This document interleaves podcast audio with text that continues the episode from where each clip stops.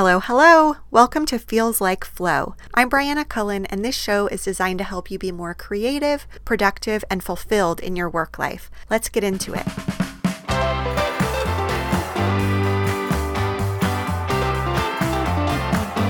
Hello. This is not at all the episode that I had planned for today, so we'll see if I end up publishing it. If you're listening, then we know the answer. I had a really good day yesterday. It was Thursday. I felt very creative. I had an idea about a course that I want to create, and I was really excited about it and really excited to have time today on Friday to spend some time on some creative projects. I had a coaching session planned with a client and I just felt very excited. And then we had a scary night as a family. Something happened, and I'm not going to go into the exact details because that's not really the point, but we just had a rough night and I got hardly any sleep. Everyone is okay now, but it really threw me into some old feelings. And for me, not getting enough sleep is an Achilles heel. And so that never helps. But for a little while there, things felt sort of rocky and scary. And it brought up a lot of fear and anxiety and dread in me. And why do I want to share this with you? A couple of reasons. One is that I think what we see online and in social media from people so often is everyone putting their best foot forward. And I'm not criticizing that in any way, I get it. But I think it's really easy to assume that everyone else's lives go smoothly all the time and are endlessly amazing, even if consciously we know that that's not the case. And also, I am a pretty optimistic, happy, light-hearted person, but eh, that wasn't always the case. And in a lot of ways, I think that innately that is a deep part of who I am is someone with a lot of enthusiasm and curiosity. And at the same time, that was covered over for a long time with a lot of more difficult feelings and moods and things going on for me. So I think that it's important that you know that, that I don't necessarily come by my optimism and my outlook easily, that it's been a lot of hard work for me. Also, because in a way, it's pretty unlike me to share something really hard in the moment before I've had a lot of time to overthink it or process it or put a new perspective on it. And sometimes I think it's good to do things that are unlike us and push the boundaries, uh, push the comfort zone, and and see what happens. And open ourselves up in a way that's vulnerable and uh, lets people know who we are and connect with us. So that's why I want to share.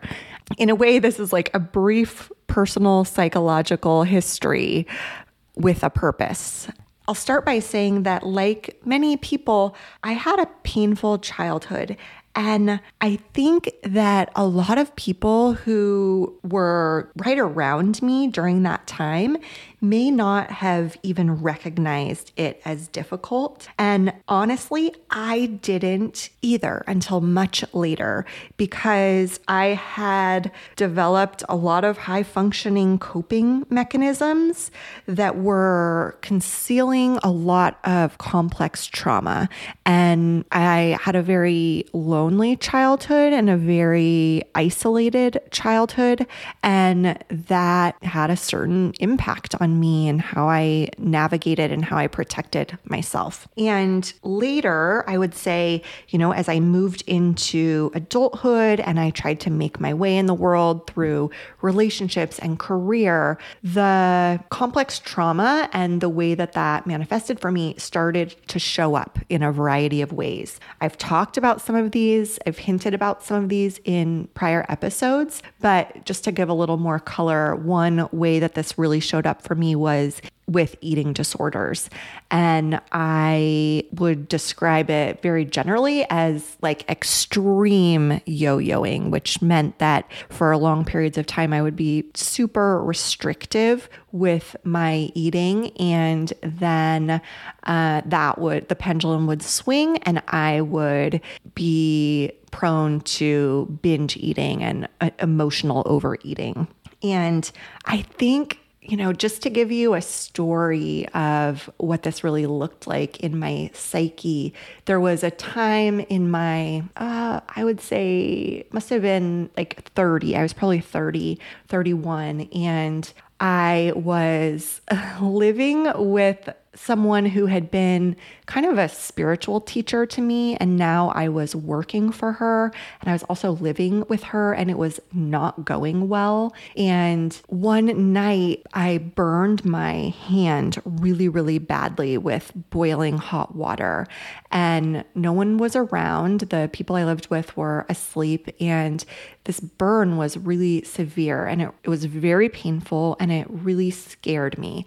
And I remember that the thought that my brain served up in that moment was I know I'll just stop eating. And I share that to, in some ways, paint the picture of the like mental health issues that I was struggling with and the way that my psyche had decided that having needs or being in pain was not something that I could bring to the world or bring to people around me. And instead, one of the coping mechanisms that I had was to shut them down, shut needs down, shut my feelings down. And a way that I did that was through acting out with food. In this case, you know, deciding to be really restrictive with food. And I, that story is pretty intense. In fact, I took a creative writing class, a creative nonfiction class about probably only a year or two after that experience. And I wrote an essay in that class and I included a little snippet of that story. And then in the final class, we all read this essay that we had been working to create over the course of the semester. And I remember the feeling in the room was so intense. And the teacher, who was a wonderful woman, a wonderful writer, said, wow, this is a very complex narrator. And I was like, whoa, you know, I guess I'm really revealing a lot about the complexity of my psyche in this story. And with that, I want to say that now, 10 years after that, I have a very easy, intuitive, pretty much carefree relationship with food and eating and exercise and my body.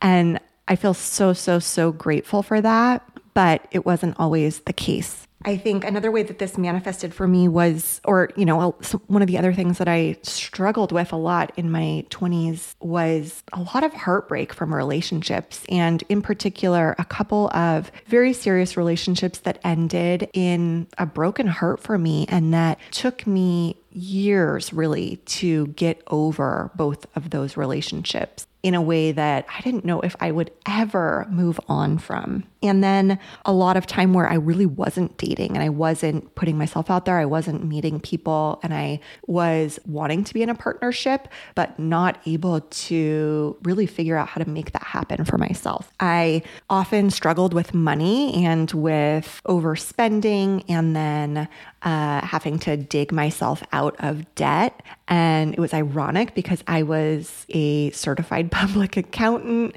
and I, it was not for lack of understanding math and money. It was, again, a way that the disorder in my mental health and my emotions were playing out in my financial life. I also was just struggling with a general lack of purpose in my 20s. I started work, I started a career out of college that was very hard charging and I did really well in it and I climbed the ladder and I got a lot of praise and it was wasn't satisfying for me at all. It wasn't really aligned with my true interests or my own innate innate sense of what I wanted to be doing in my life. And so I struggled a lot with a sense of purpose around that. And then I think all of this adds up to a deeper struggle with a lot of depression and anxiety. And when I finally did get myself out there and date, and I've talked about this in earlier episodes as well, it was a real roller coaster for me. I learned more about myself and how I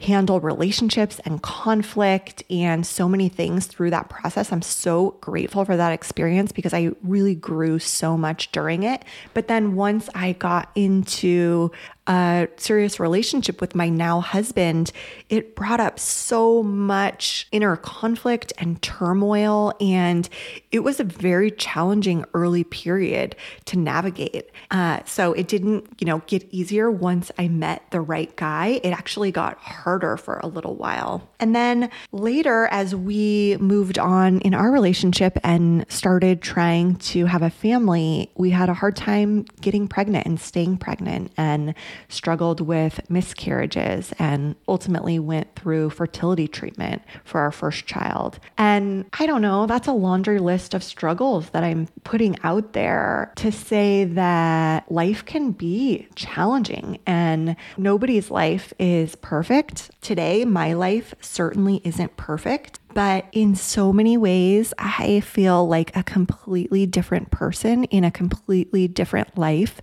than I did 10 years ago. And mostly I attribute that to many years of very good therapy and also to my own desire and interest to go really deep. And I feel really lucky that what I happen to be most interested in is psychology and human nature and what makes people tick. And so I've approached it in a very persistent, dogged way. And it actually gives me a lot of joy. And it's a place of a lot of creative exploration for me to heal and to figure out what helps people heal and what makes us tick and how to work with our patterns. And again, today my life isn't perfect, but my soul is back to life in a way that it wasn't for many years in my early life and early adulthood. And I feel plugged in. I feel connected and I love with my whole heart and I feel loved and I have passion and purpose for what I'm doing. And I know how to commit to things and work through challenges because they still come up. And I like being me. And so, in a way, I want to make those two parallels between all of those struggles and the life I feel so lucky to have now. Honestly, I think that the childhood that I had in a lot of ways made me believe that that was the kind of life that was meant for me. That's how kids make sense of the world is like, well, if this is what I get, this must be what I deserve. And so I didn't ever know that I would have the kind of life I have now. And it, I mean, I could cry. And so I make that parallel because I truly believe that we don't have to resign ourselves to suffering. And that this one dark night that I had last night, in some ways, reminded me of that much longer dark night of the soul. And it also just made me want to tell you that if you are going through a dark night, one or a longer one, you're not alone and that it can get so much better. And I'm here and to please take good care of yourself.